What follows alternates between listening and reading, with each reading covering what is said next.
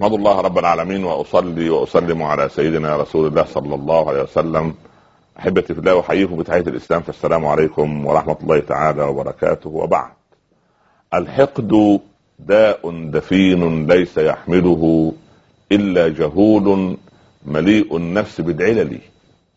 ما لي وللحقد يشقيني واحمله، اني اذا لغبي فاقد الحيل. سلامة الصدر أهنأ لي وأرحب لي، ومركب المجد أحلى لي من الزلل. إن نمت قرير العين ناعمها، وإن صحوت فوجه السعد يبسم لي. وأمتطي أعراق المجد مركبتي، لا حقد يوهن من سعي ومن عملي. هكذا قال شاعرنا العربي عندما تحدث عن هذه المصيبة التي تعصف مجتمعاتنا الحالية. الناس الآن يحقد بعضهم على بعض. الحقد عبارة عن هم ثقيل عند الحقود، والحقد عبارة عن ثمرة من ثمرات الحسد والعياذ بالله رب العالمين. لماذا؟ لأنه إنسان لا يرضى بما قسم لي رب العباد. فالحقود كما يقولون الحقود لا يسود، أن الإنسان الحاقد هو إنسان غرس شجرة الحسد، وبعدين ينظر إلى ما في أيدي الناس ولا يرضى بما قسم رب العباد سبحانه وتعالى له. وبعدين هذا الحقد يجعله في حالة من التوتر الدائم، والغم يستمر عنه. وبعدين هذا الأحمق يظل يحمل هذا الحمل الثقيل الخبيث اللي هو الحقد، حتى بالعياذ بالله يشقى ويريد أن ينتقم. لماذا؟ لأن الحقد عند الحاقدين والعياذ بالله يعني يأكل كل الفضائل الموجودة. يعني القلب يكون مليء بفضائل كثيرة، ولكن المصيبة الحقد يأتي ليدمر، عن زي النار عندما تأكل الحطب. فلو نظرنا إلى الحقد، هو يعني سبحان الله، أولا يتلف الجانب الخير ويجعل الإنسان رغبة في الانتقام، ويظل يعني يخطط وينظم كيف انتقم من فلان وكيف اعمل، وعنده اضمار داخل نفسه لا يعرف حبا لاحد، لان الحقود لا يعرف حبا لاحد ويتكبر على الناس. لماذا؟ لانه طالما حاقد لا ينظر اليك الا بنظرة المتعالي. ده لا يعرف يتكلم، ده سبحان الله فاشل في عمله، انا لا ادري لماذا عينوه مدير وما عينونيش انا، ده انا اذكى منه، ده انا اعقل منه، انا شهادتي العلمية احسن من شهادته، ده انا خالي فلان وعم فلان وهو خاله كذا وعمه كذا.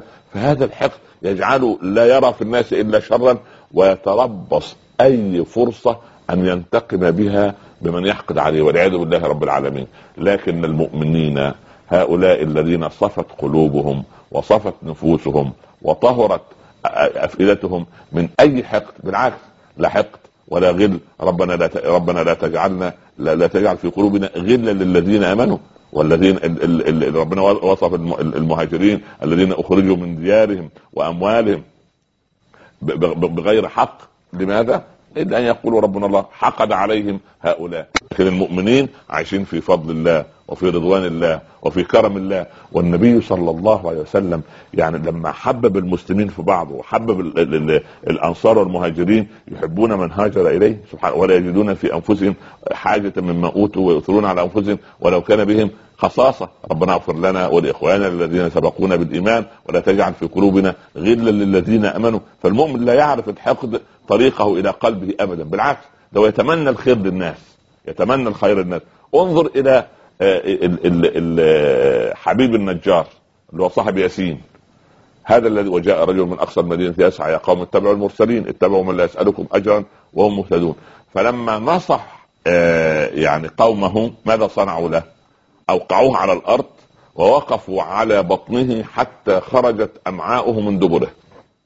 لما مات قال الله عز وجل في سورة ياسين: قيل ادخل الجنة قال يا ليت قوم يعلمون بما غفر لي ربي وجعلني من المكرمين. فما الذي حدث؟ اللي حصل أن النبي صلى الله عليه وسلم مدحه وقال: رحم الله حبيبا النجار، وعظ أهله حيا وتمنى لهم الخير ميتا. حتى لما مات وكان هم السبب في قتله، تمنى، قال يا ليت قوم يعلمون بما غفر لي ربي. إذا إنسان لا يعرف الحقد أبدا. مش الشاعر لما الآخر أبو فراس يقول: إذا مت ظمآنا فانا نزل القطر.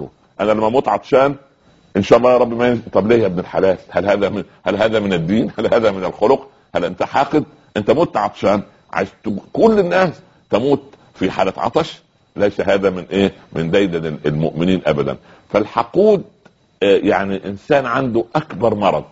طب يا ترى هل الحقد علاج؟ هل له علاج؟